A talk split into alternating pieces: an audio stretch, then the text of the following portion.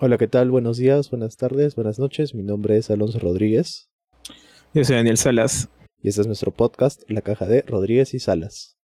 Hola amigos, una semana, una semanita más acá, ya casi terminando el año. Posiblemente este episodio salga cuando ya haya terminado el año, pero vamos a hacer lo posible que no. Eh, estamos una vez más con una invitada muy buena que hace un tiempo ya quería mostrarle al, podcast. Es una actriz de trato arequipeña, artista y amiga. Con nosotros, Sol Montalbán. Hola Sol, ¿qué tal? Hola. Hola chicos, ¿cómo están? Buenas tardes.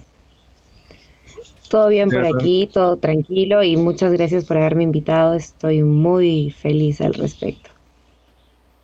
No, gracias a ti por, aceptar la invitación. De verdad, con Alonso eh, estábamos deseosos de invitarte hace un tiempo Así que se ha dado la oportunidad y estamos felices de que estés en el espacio con nosotros. Sí, hace mucho que ya queríamos expandir el área de, la cual se hablaba en el podcast, porque inicialmente pensamos que era solo respecto a la música, pero luego, mientras fuimos avanzando en la primera temporada, nos dimos cuenta de que era mejor hablar un poco más del arte en general, no, no necesariamente eh, ceñirse a una sola de las ramas que, que, que son parte del arte, ¿no? Y qué mejor forma de empezar con esto que con el teatro. Claro que sí, de hecho el arte en general es una expresión, ¿no? Y la música eso también es una expresión, el teatro también es una forma de expresarse y de, de transmitir cosas, así que hablando de arte podemos ir por muchos caminos. Sí, sí, la verdad que es, es algo que queríamos y queríamos hablar con, con alguien del medio, ¿no? Bueno, no sé si te acuerdas, la primera vez que, te conocí fue en la escuela, ahí en la UNSA, que estaban practicando una obra de teatro. Yo los dije, qué loco, qué locos, Sin roches, sin nadie en el techo de la escuela. era lo bonito de la presencialidad, ¿no? En la actualidad creo que bien tranca encontrarse una persona así, un poco más difícil, ¿no? Entonces, era, ya lo comenté antes, siempre en la escuela subía al techo ahí con, a escribir, a leer, y uno se encontraba con, estas cosas, ¿no? Y pues estaban ustedes preparando una, una obra, me parece. Estaban ensayándola. Y acerca de eso, cuéntanos eh, un poco de tu inicio. ¿Cómo así? Qué, es lo que has estudiado? ¿Cómo así te, te llevó al teatro? ¿Qué, ¿Qué te llamó a empezar a actuar? Bueno, yo soy payasa de profesión, desde chiquita, ¿no? Eh, pero escoger hacer teatro, bueno, y la verdad es que yo nunca me había imaginado que iba a ser actriz. Cuando era niña, siempre hice teatro en el colegio, pero nunca imaginé que a mis 21 años iba a elegir la actuación como una profesión. Y así fue, o sea, yo empecé, estudiar, empecé estudiando ingeniería ambiental en la Cato y, y no, me, no me gustaba, pues yo, yo no nací para ser ingeniera. Los números no son lo mío, definitivamente. Entonces, este, decidí dejarla a los tres años y, y coincidió con muchas cuestiones personales mías en las que me fui a mi casa y, y empecé el, la vida por mi cuenta y, y, empecé a buscar, ¿no? En mí lo que realmente quería, porque lo preestablecido ya no funcionaba. Y mm, yo recuerdo un profesor, mi profesor de biología, me decía que eh, cuando yo terminé me dijo, tú tienes mucha pasta de actriz. Sería lindo que tú te dediques a eso. Y me acordé, no sé cómo, no recuerdo cómo llegó ese, ese, ese recuerdo a mí. Y, mm, y entonces empecé a explorar, ¿no? Este, buscar casas teatrales aquí en Arequipa y mi, mi primer taller lo llevé en arte escénica. Mm. Eh, me gustó muchísimo, me sentía yo cuando estaba haciendo esas payasadas. Entonces, porque al principio eran payasadas, ¿no? O sea, uno empieza haciendo lo más gracioso del mundo, el clown. Y, y luego de arte escénica ya estuve en otras cosas teatrales como La Comuna, luego eh, Tuve un periodo un poco largo en la comuna, luego me retiré y, Y a raíz de que me retiro, em, bueno, los chicos que nos retiramos de la comuna formamos un grupo teatral, que era un colectivo, y era el colectivo OM en ese entonces. Y hacíamos performance, hacíamos, queríamos hacer creación colectiva como lo hacen los Yuyas, ¿no? Ellos han sido mayormente nuestra, una de nuestras principales inspiraciones. Y mm, va pasando el tiempo, va pasando el tiempo. Eh, además del colectivo, yo me empecé a desarrollar como actriz, eh, particularmente con otros, otras casas productoras. Luego abrieron el Conservatorio de Artes Escénicas aquí en Arequipa, el de la Universidad de La Salle. Y yo ingresé en la segunda promoción y de hecho también fue una constante de alimentar la necesidad, ¿no? De querer hacer lo que te gusta hacerlo bien. Y bueno, eh, luego de eso nació lo que es Teatro del Tercer Piso, que es el, que, el colectivo al cual pertenezco actualmente. Y, es un colectivo muy unido, muy, muy que ve el teatro por el tema social eh, movido ¿no? por la necesidad social y que, nació de la nada y, ahora está haciendo cosas muy grandes, muy, muy bonitas, impresionantes realmente. Y más o menos así ha sido mi, mi trayectoria actoral, ¿no? Por ahí he participado en otras casas, en otros proyectos, sí, pero de manera independiente. Interesante, ¿eh? de verdad que Eh, es, es, es, muy chévere cuando hablamos con un invitado y es toda la trayectoria, ¿no? o sea, no solamente, eh, bueno, y también la música, ¿no? Todos, todos creo, cuando hemos hablado con Noelia también, que la vamos a invitar igual pronto, una, una amiga nuestra que es, eh, estudió teatro, no, cine, ¿no, Alonso? Estudió cine. Y con ella hablábamos y también todo este desarrollo del, del artista, ¿no? O sea, que no, nosotros vemos como que nosotros en la música presentamos un disco, ¿no? Y es como que, ah, chévere, mano. Salió, y no salió de la noche a la mañana, ¿no? Es como muchos años de, estudio, de práctica. Y con lo que comentas de todo, de tu paso actoral, esto lo, lo volvemos a ver, ¿no? O sea, eh, está sacada de mure, ¿no? Eh, en muchos casos, eh, artistas que se van de su casa, que sus papás no les, no les dan ningún tipo de apoyo, en otros un poco con más eh, suerte, ¿no? Realmente que los padres los apoyan, Pero es, es, aún así, sea creo el apoyo o no, siempre hay un, una sacada de mure, ¿no? De, de la persona. Y has tocado un tema muy interesante que es lo social. ¿Qué compromiso social a ti te generó? O sea, ¿cuál, cuál ha sido tu, tu acercamiento social y más humano en el ámbito del teatro? En el ámbito del teatro, mi acercamiento más social fue la obra de la creación de una obra que fue un, o sea, la obra fue una creación colectiva, eh, se llamó Bien Macha. Bien Macha es una obra que habla sobre el acoso laboral a las mujeres y es una obra que yo creo que a la mayoría de mujeres nos toca la pulpa porque en algún punto, según, estadista, el, según las estadísticas, dice que la mayoría de las mujeres hemos sufrido acoso, ¿no? Y, y, es triste porque es una obra de los años 80 que fue modificada con el texto de uno de mis compañeros del colectivo, Aarón Carrasco, que, es un, que también es dramaturgo y, salió una cosa espectacular, una cosa muy bonita. Es una obra corta, dura 35 a 40 minutos, pero es bastante intensa, ¿no? Y es de teatro pobre, quiere decir que no utilizamos una escenografía muy, eh, muy grande, o sea, nuestra única escenografía son una mesa, una máquina de escribir y dos puff, ¿no? Que son como asientitos que se mueven. Y, y, bueno, entonces fue una experiencia bastante curiosa socialmente hablando, porque para esto lleva, hicimos una pequeña investigación respecto al tema del acoso, ¿no? Y enfrentarte al, o sea, ser la víctima y también ser el victimario en la obra, porque de eso va la obra, del cambio entre víctima y victimario.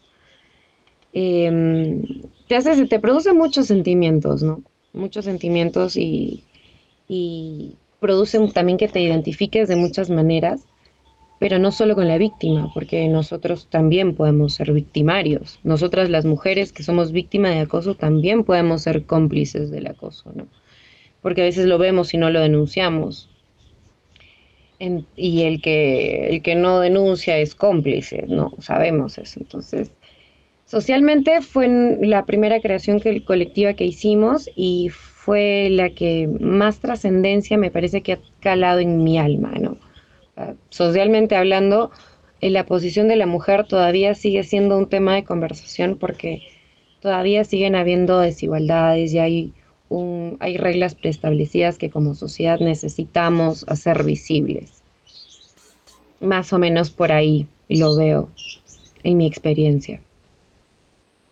Claro, ahí también tocas algo muy importante y que bueno, últimamente siento que se deja un poco de lado, ¿no? Que es que el arte también tiene que estar al servicio de la sociedad, reflejar cómo es la sociedad, en qué se puede mejorar, y muchas veces esto como que se quiere dejar de lado, ¿no? decir como que el arte no simplemente solo sirve para ver lo bonito de la vida, mostrar cosas buenas, cosas positivas, pero las cosas negativas no se tocan. Es como que hacer la, vista gorda o, o, mirar para un costado con tal de ignorarlo, ¿no? Y eso es algo que, que no debería ocurrir.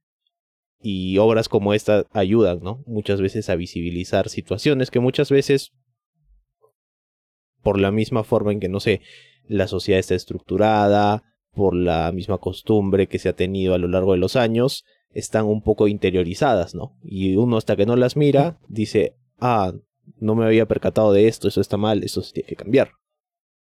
Exacto. De hecho, sí, pues el arte es como, perdóname, perdóname, el, arte es como, es como, no solo refleja la realidad, sino eh, me parece que es una forma de mostrarla, ¿no? De acompañarla. Eh, por ejemplo, en el teatro, la música nos sirve muchísimo para, para transmitir las emociones, ¿no? Para profundizarlas, eh, para crear el ambiente perfecto, ¿no? Que a veces es necesario, se le da peso a la actuación, le da, le acompañamiento.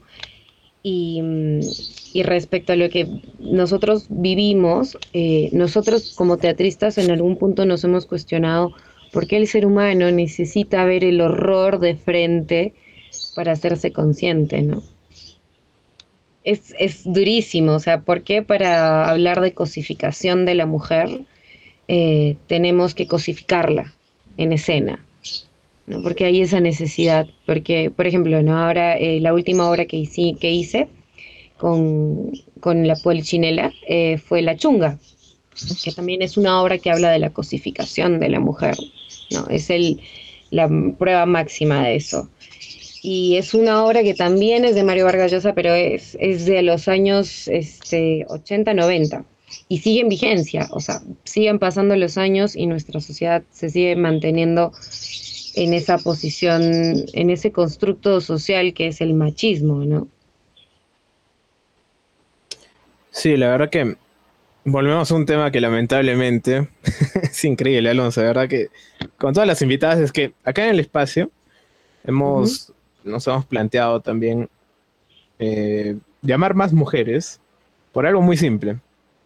Porque en todos nuestros conocidos hombres ya han sido entrevistados. O sea, ya han sido, ya tienen un episodio en cualquier lado, ¿no? O, ya tienen algo, ya, no sé, pues es, y hay un registro, normal. Exacto, hay un registro y eh, mirábamos y hay poco registro realmente de, de, esta, de esta cara, ¿no? Del, lado de las mujeres. Y no tenemos paridad de género en el podcast, porque somos dos hombres, eso lo entendemos, pero nos, nos interesa mucho esto, ¿no? También porque, mira, todas las que hemos invitado nos cuentan lo mismo, siempre llegamos a lo mismo, siempre llegamos al, al tema del acoso, al tema de lo difícil que es en el mundo del arte. O sea, eso de que en el arte todos somos iguales y que mariposas y flores es una mentira, ¿no? O sea, em, siempre volvemos a lo mismo. Lo bueno, mal que bien, es que en la actualidad eh, ya se está tratando de, sacar estas conductas ¿no? del medio, que eran muy comunes. O sea, realmente era muy común cuando has visto una mujer baterista. O sea, era muy poco una mujer baterista, una mujer bajista. Lo hablábamos con Drea. En el mundo del teatro, mal que bien, siempre han habido mujeres, o sea, ha sido una cuestión de, necesidad, ¿no? En el mundo de la música, no. no, antes lo hacían los hombres. Claro desde, bueno, en la época igual, ¿no? En el mundo de la música, los castrati hacían la voz de las mujeres. Era una cosa increíble. Em, pero vemos que poco a poco se están eliminando estas conductas de, de riesgo, ¿no? Y realmente en el teatro, bueno, yo, yo siento el teatro mucho más cercano que la música. Que, ¿Por qué? Porque nosotros estamos con instrumentos sea, yo estoy tocando la batería, yo no me puedo acercar y romper esa pared y decirle hola, ¿no? Te doy mis baquetas. en el teatro, yo recuerdo una obra hace, hace tiempo eh, que los actores se metían. Entonces, eso también a, mí me vacila, ¿no?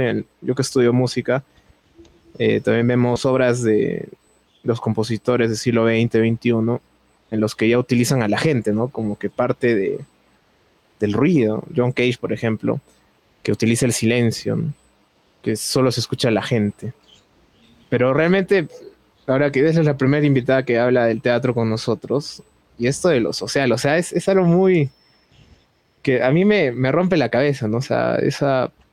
Primero el, romper el miedo, o sea, porque es más difícil hablar que tocar. O sea, yo tocando, claro. digo, ya pues me equivoqué y ya pues, ¿no? Ya pues salió y chévere. Pero cuando tratas de dar un discurso, como en el teatro, si te equivocaste de guion o sea, te saltaste una parte, es como que ya no se entendió nada del contexto. Claro. Claro, creo que el, salir de uno de esos errores en el teatro es más difícil que en la música, ¿no? Porque al final nosotros nos equivocamos, no tocamos una nota, podemos hacer como que no pasó nada acá o tratamos de recuperarnos de algún modo improvisando, pero en algo que es un guion más estructurado, en el que no solo depende de una, bueno, dependiendo también del tipo de obra, ¿no? Pero normalmente donde no solo dependes de, de, de ti y tienes compañeros que están esperando a que digas algo de repente para poder participar y todo eso es complicado, es bien complicado. Sí. O sea, sí y no, porque pasa que no sé si a todos los actores les pasará, pero al menos a mí me pasa que como la repites tanto, o sea, tiene una repetición, a veces te olvidas el texto, pero sabes lo que, la intención que tienes que poner, sabes por dónde tiene que ir, ¿no? Entonces ya no dices, bueno, este, nos vemos mañana en Lima, sino dices, viajaré a Lima mañana, ¿no? Una cosa así.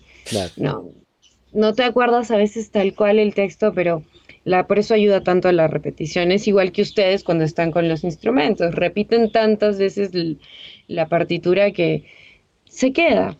Se interioriza. Por eso incluso algunos actores este, tienen...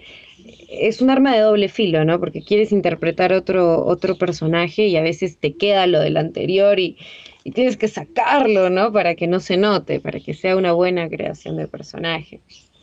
Pero, pero hay, técnicas, ¿ah? Te cuento que cuando yo recién empecé este, a hacer teatro, hice un, llevé un taller con Antón Cucheiro, que es un español que hace clown y que nos hizo hacer un ejercicio en el que tenías que cantar una canción con los ojos así súper abiertos y tenías que sentarte encima de un globo con agua hasta romper el globo y mojarte el culo. Ese era el ejercicio. Y no tenías que dejar de cantar en todo el ejercicio. Era enfrentar el miedo, ¿no? Que es mojarte el culo delante de todos. Entonces, y seguir con tu actividad. Tu acción no puede interrumpirse por lo que tú estés sintiendo adentro, ¿no? O sea, eh, no evidenciar esa inseguridad que, que todos los actores sentimos al momento de entrar al escenario, el corazón se nos sale y, y me imagino que los músicos también, ¿no? Sí, pero no entrenamos para reventar un globo. no, hay cosas, hay cosas que las tenemos más difíciles, o sea, más fácil, la verdad. Los claro. mayores de los actores, las veces que ido a los teatros ha sido una experiencia muy, muy bonita, ¿no? Y también las veces que hemos presentado en la universidad algún tipo de obra que ha sido interpretada, Es muy, muy divertido, ¿no? Teníamos acá Matraca, no sé si, si la conoces a Leonor Valencia. Eh, Eh, me parece que el- la conozco de vista, me parece. me seguro que sí, sí, todo, todo, el mundo del arte en Arequipa es tan reducido que Es todos un nos pañuelo. conocemos, sí. sí. Entonces ahí, eh, cuando ella interpretaba, ¿no? Que tiene una obra de un, que ella es una muñeca y que se le da una vuelta, así. Muy, muy entretenido, ¿no? Entonces ahí también es muy entretenido ver esta simbiosis, como comentabas, de la música, del teatro y de, mm, del libreto, ¿no? O sea, algo que se desarrollaba en la ópera, cómo ha evolucionado hasta nuestros días con algo mucho más profundo y que nos conecta. ¿no? O sea, eh, recuerdo cuando fui a ver. ¿Cómo se llama esta obra de Vargas Llosa? Ya me olvidé el nombre. De la que actuó la. Esta actriz. Bueno, se, se me van los nombres, perdóname. Una De obra. Vargas Llosa, una película. la. Ah, creo que hay la Casa Verde. No, no, no, la que es de la selva. Ah. Pantaleón. Panteón de las Visitadoras. exacto. Ya. Lo fui a ver a Lima. Fue alucinante, es una obra increíble, una producción alucinante con una escenografía enorme, todo muy chévere. Y después veo otra obra acá en la UNSA, como tú dices, ¿no? El teatro pobre, que eran unos patas que estaban, se supone, pescando, unos borrachitos. Y era, la escenografía era una, un, sillón y los dos con una caña de pescar que era un, tu, un una Tubería. palo de escoba Ah, y tu pabilo. y eso también me impactó, era como que, wow. O como cuando se presentan las obras de, no sé, pues, ¿no? De, este- de esta nueva forma de ver el teatro. ¿A ti cuál, para ti cuál te llama más? O sea, sabemos que las dos formas son, tienen una representación y un motivo, ¿no? Pero, Claro. ¿cuál te llama más como actriz? Eh, en este sentido, yo comparto algo que decía Artaud, Antonín Artaud, del teatro y que decía que el teatro era una cosa sagrada, ¿no? Eh, yo particularmente estoy en, en una etapa de mi vida en la que quiero hacer todo tipo de teatro, ¿no? Quiero probarlo todo. O sea, he probado eh, con técnica de Grotowski haciendo un, una obra que, donde los personajes eran deformes y la escenografía era maravillosa, gigantesca, de colores y muy bien armada, pero que se necesitaba un presupuesto mucho mayor. Y, y también he hecho teatro pobre, eh, por ejemplo, ahora he hecho un, la obra de La Chunga, tiene una, es teatro impres- impresionista. Entonces, hay tantas formas de teatro que yo creo que todavía no las he experimentado todas, ¿no? Como para decir, me quedo con esta, me quedo con esta. Yo ahorita eh, quiero probarlo todo, sinceramente. Lo único que no, no disfruto, que por ejemplo, que no es teatro, pero es una actividad teatral, podría hacerse, este, podría ser, decirse así, me parece, eh, que es la improvisación. Yo, mira, y ahí, y ahí lo puedes ver, ¿no? O sea, yo soy actriz, pero me pones a hacer impro y me quedo parada fría y no sé qué hacer. Te lo juro, me pongo muy nerviosa, no, mm, no me sale, ¿no? O por ejemplo, tengo amigos que hacen stand-up y lo hacen muy bien y que también hacen teatro y yo no podría hacer stand-up, te digo, no podría. Pero volviendo a lo del teatro, eh, es más o menos así yo lo veo, como que hay demasiadas formas de teatro todavía por explorar y cuando ya haces creaciones colectivas, empiezas a... ¿Qué es lo chévere de estas generaciones, no? Que empiezas a hacer cuestiones que van rompiendo lo ya establecido, incluso en el teatro, ¿no? Y eso es divertido y es bonito y la experiencia genera muchas cosas de aprendizaje. Es lo mismo que la música. Es, es- es así. Tratamos de crear cosas nuevas, espectaculares todo el tiempo, ¿no? Que son expresiones de uno mismo, pero que también tienen mucha esencia creativa. Y por ahí, por ahí lo veo. Es una actitud, yo creo, muy sana el, el probar de todo para saber después en un futuro a qué dedicarse. ¿no? Y creo que aplica para cualquier cosa en la vida, a mi parecer. Igual esto respecto a romper los moldes o lo preestablecido, por así decirlo, ¿no? Porque en realidad todo lo que tenemos ahora mismo en la actualidad, ya sea en tecnología, sea en arte, etcétera, etcétera, etcétera, salió así, ¿no?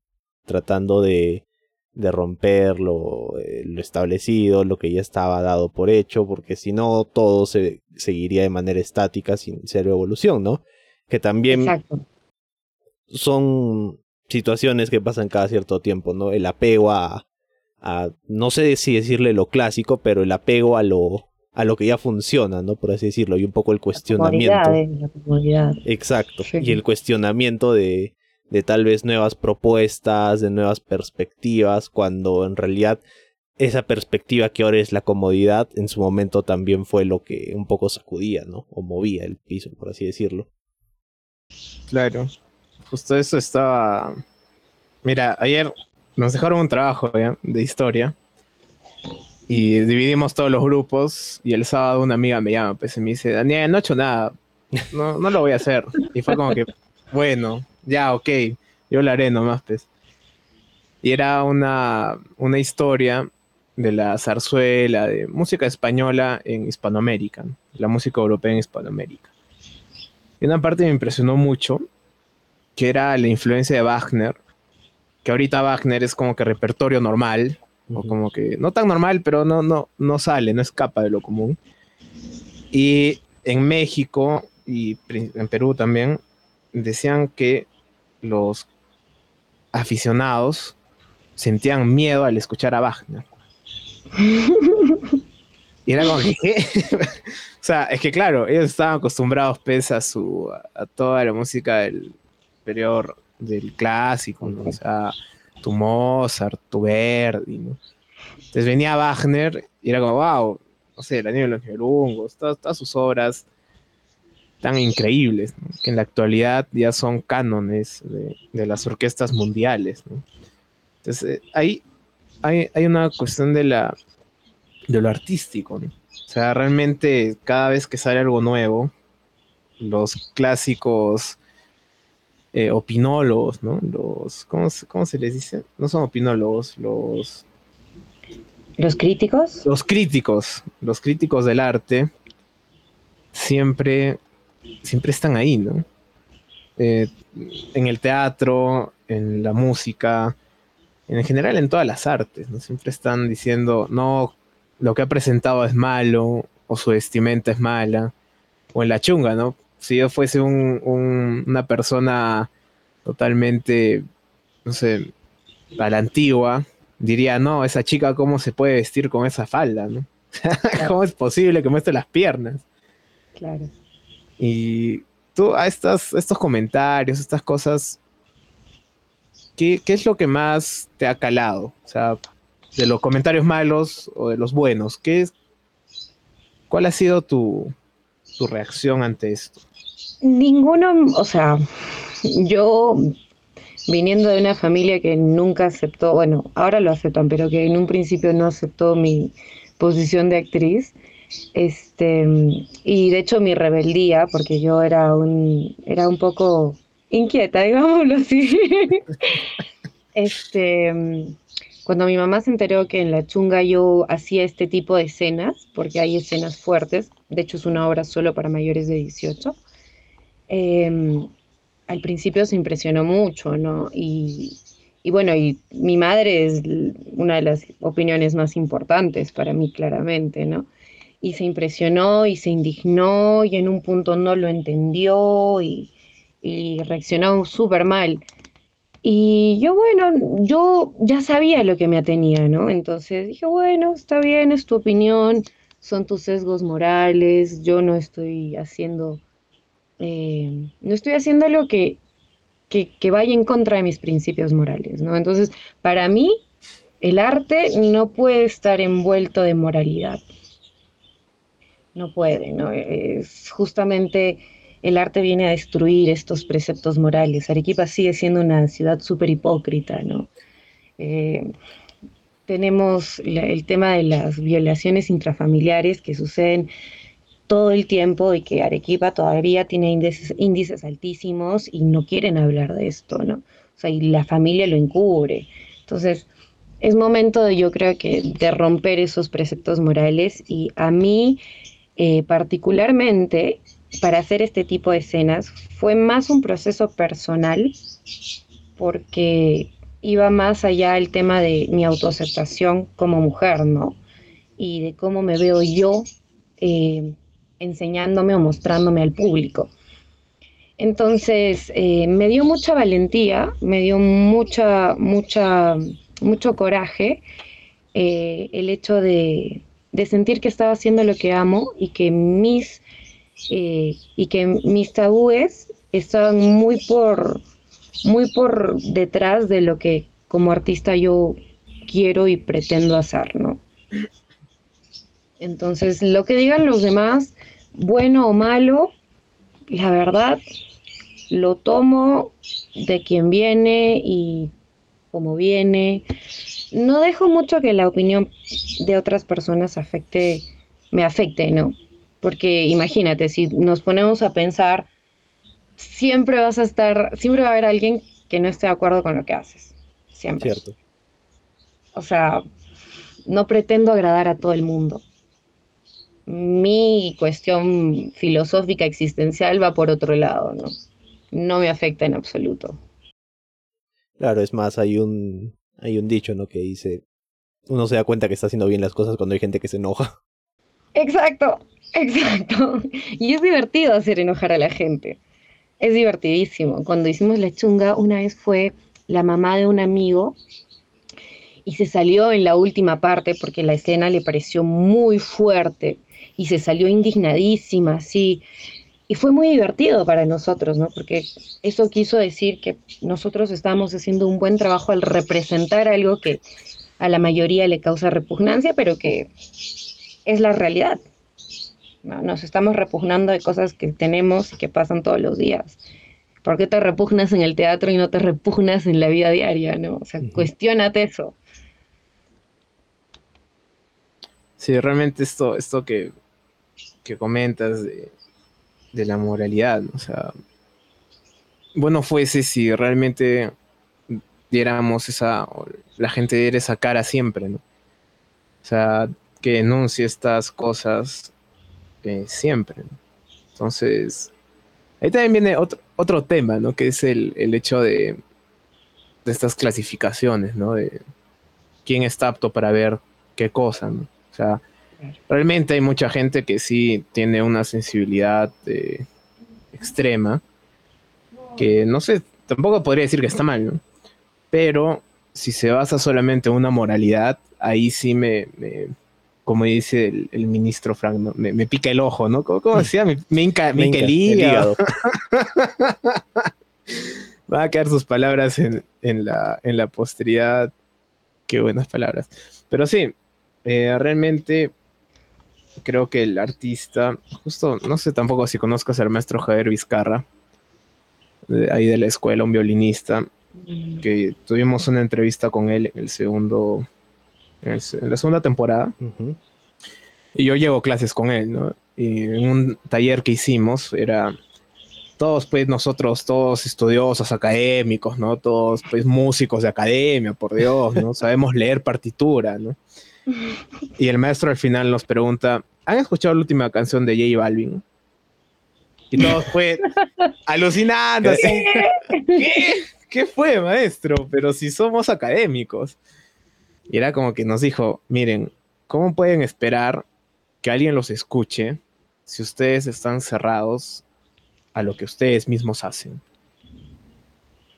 Entonces ya con eso nos mató, pero o sea, fue el final, ya todos ahí llorando, ¿no? En el piso, decía maestro.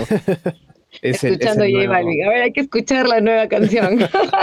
sí, sí, sí, sí. Sí, o sea, y esos maestros, o sea, la verdad que maestros como él, como la maestra Zoila también, que, que la tuvimos, que son maestros de la escuela, que te hacen cuestionar todo, ¿no? Claro. O sea, que te dicen, eh, mira, igual con todas las formas, ¿no? Nosotros estudiamos análisis, estudiamos, aprendemos a hacer ejercicios para contrapunto, ya full cosas.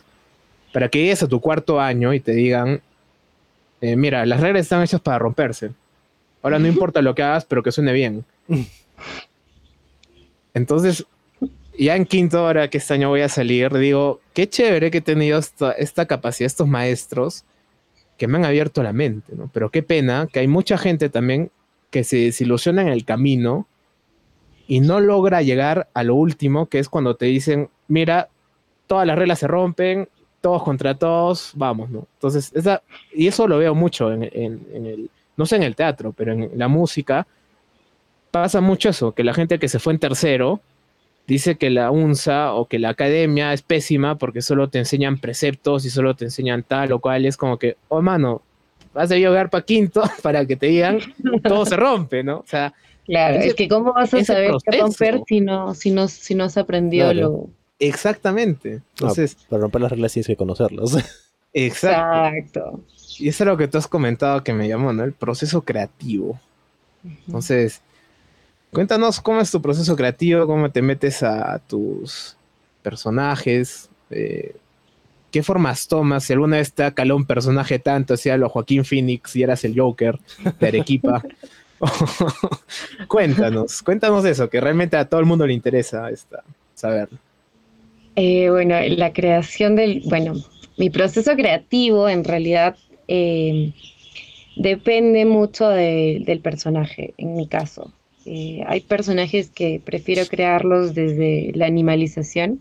Hay un ejercicio que em, piensas en un animal o sea, lees el texto, tienes la mayor parte de referencias después del trabajo de texto, que es muy necesario, en el cual analizas, ¿no? Eh, ciertas, lo que ya está implícito en el texto y lo que tú puedes ir deduciendo.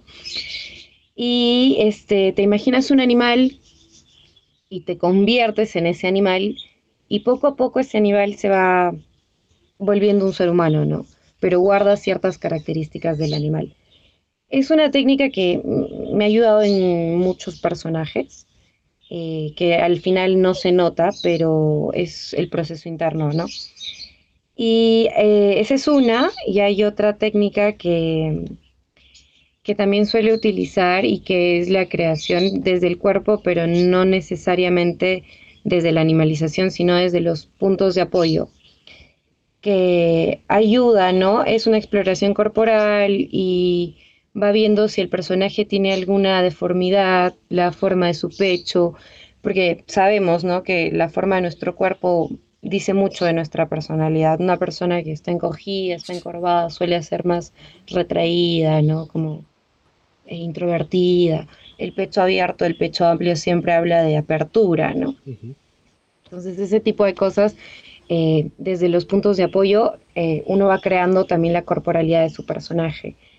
Y es todo un proceso largo porque, porque tienes que crear el cuerpo, tienes que crear la voz, tienes que aprender del texto cómo puede o cómo tiende a reaccionar tu personaje, ¿no? Porque una cosa es saberse el texto de Paporreta y otra cosa es em, la organicidad, ¿no? Cuando estás actuando y a, una a, lo que te dicen, tú tienes la capacidad de reaccionar, no solo de responder. ¿no? Reaccionas ante lo que dice la persona y, y, la actitud que tienes o la actividad que hace tu cuerpo también es una respuesta. Entonces, por ahí, ¿no? O sea, esos dos son mis técnicas principales, la de la animalización y la de los puntos de apoyo. Que de hecho, em, en estos dos casos va más la creación desde el cuerpo que desde el texto. Hay otras personas que crean primero el, desde el texto, lo tienen todo el texto y recién parten al cuerpo porque ya se sienten más cómodos. En mi caso es mitad y mitad. No, no, no, no profundizo tanto en el texto hasta que tengo más o menos el cuerpo ya creado o tengo una imagen más certera de lo que el personaje podría ser. Qué interesante. ¿eh? Las ruinas circulares es el sueño del soñador. es, muy, importante hacerlo con música. Es muy importante. Hay gente que solo crea a través del sentimiento y lo hace a través de la música. La mejor forma de despertar el sentimiento es la música, ¿no? Lo que más nos transmite. Entonces sí, es muy divertido. Hay millones de formas, ¿no? Qué loco, ¿eh? De verdad que. Wow, estamos estos, wow. volando, volando en la estratosfera. Wow. No, sí, pues, nosotros... y ahora hay directores que solo quieren hacer música en vivo. Entonces, chicos, como que ya vayan preparándose para, para fusionar los mundos del teatro y la música formalmente. Sí, sí, acá con Alonso estamos expectantes de... Bueno, también nos vamos a meter ¿no? eso. Bueno, la verdad que por la pandemia, por la universidad, Alonso justo también terminó su carrera hace el semestre pasado, yo que lo estoy terminando, y estos años últimos son horribles, o sea, son los peores. No, no quiero llegar aquí. O sea, ahora estoy a tres semanas de terminar la carrera, o sea, no lo puedo creer, es como que, wow, ¿cómo voy a terminar? Qué horrible. Voy a estar en el mundo de los desempleados. ya no vas a ser, vas a ser desempleado. ya no eres categoría estudiante, ahora eres categoría desempleado. Sí, sí, sí, sí. sí. Entonces, sí, estaría muy chévere y bueno, desde acá ya nos conoces. Fue siempre sí. contar con nosotros y nosotros también sabemos que contigo. Una acotación rápida es bien interesante que la mayoría de gente que hemos entrevistado en su pared siempre tiene algo, como tú. Ah, sí. algo. Siempre pegamos algo, ¿no? Las paredes nunca están limpias. Nunca, mira. Qué divertido. Sí. Bueno, para ir terminando, cuéntanos eh, qué futuros hay, qué, Proyectos. qué es lo que tú esperas para el próximo año, para lo que queda este año, algún proyecto que haya. Para el próximo año tengo muchas expectativas, pero por cómo va la pandemia, prefiero no, no, no tener certeza de nada. Eh, en proyectos, tengo dos proyectos en los cuales estoy participando en la, todavía en el proceso, desde que, o sea, recién hemos empezado. Eh, y tengo la segunda temporada de La Chunga, que es probable que haya, todavía no es seguro. Así que estamos en veremos. Y bueno, estos dos proyectos, uno es con, con Carlos Vargas, que nos va a dirigir, y otro es, co, es una creación de un amigo mío muy cercano y a quien valoro muchísimo, que de hecho les va a encantar esto. Es una obra que se llama Disonancias. Sí, y que es una obra que eh, habla de dos músicos y es una hora en la que los chicos van a cantar y están aprendiendo a cantar y a... Uno de ellos ya canta, el otro está aprendiendo a cantar y a tocar la guitarra y, y nada, es, está muy bonita la obra y es la creación de un amigo porque este amigo es actor y al mismo tiempo es músico. Él toca la guitarra y canta de manera maravillosa, maravillosa, así espectacular. Bueno, pero él está dirigiendo, ¿no? Eh, es una obra suya creada, su, es su propio texto. Uh -huh. Y yo, bueno, yo no soy artista musical, así que como verán, yo hago de fotógrafo en la obra. eh, pero sí, es una obra muy bonita, que esa sí ya la tenemos un poco más avanzada. Y, y bueno, con el colectivo tenemos un par de proyectos, pero todavía están por verse para el próximo año. Y uh -huh. la chunga, la última que hicieron ya se estrenó o recién iba a ser? Me perdí en las fechas. Eh, no, la chunga ya la estrenamos en el mes de octubre. Ah, no, no, sí, la, la última función me, me refería, uh -huh. que, que, vi ah, que estaba gratis. ¿Ya sí, pasó? Esa fue por, sí, fue el día viernes ah, por la multa regional. sí, fue el día viernes. Bueno, chicos, pero igual se sí, llenó, sí, que hubiesen tenido que ir súper tempranito. Wow. Ni modo, tendrán que ir para la siguiente. Sí, por favor, todos. Sí, nos tienes que avisar porque. Y Alonso, porque yo la verdad te habrás dado cuenta que me olvido de todo, de los nombres. Con el grupo no me sé los nombres de las canciones que tocamos, o sea, todo mal. Pero... Tenemos que dar nombres clave para que se acuerden. Sí. Está bien, está bien, sí. está bien. Sí. Pero sí, de verdad la chunga ha sido. Todo el mundo que le ha ido a ver, he visto que tiene un, muy buena recepción. He visto que le han compartido muchos contactos míos también, ¿no? Que, que, Ay, qué que bueno. Verla. Sí, entonces ha sido un acontecimiento nacional en Arequipa. en la República de Arequipa. La República Independiente, cariño. Producción Exactamente. Nacional. Producción nacional. Bueno, Sol, eh, de verdad, muchas gracias. Aún quedan muchos temas en el tintero, pero de verdad gracias por, por haber estado este, este, este espacio, por habernos dado un poco de tu tiempo. Y ya sabes, si necesitas alguna ventana para, no sé, mostrar algo, acá tienes el programa, que aunque no llega mucha gente, llega. Tenemos nuestros fieles seguidores. Y agradecemos a la gente que nos está escuchando. Ya saben, pueden buscar a Sol en, sus redes, pueden buscar a todo lo, lo, que hemos estado hablando. Alonso iba a poner los enlaces en YouTube. Y con eso acabamos. No sé si quieres decir algo más, Sol.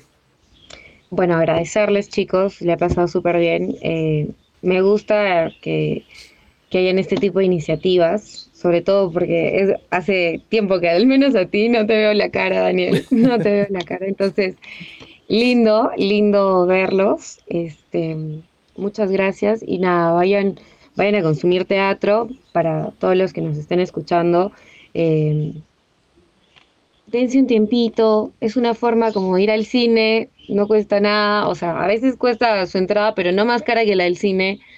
Así que apoyemos lo, lo que es de nosotros, lo que está naciendo en Arequipa, apoyemos a los músicos, que ojalá también ya puedan tocar pronto público.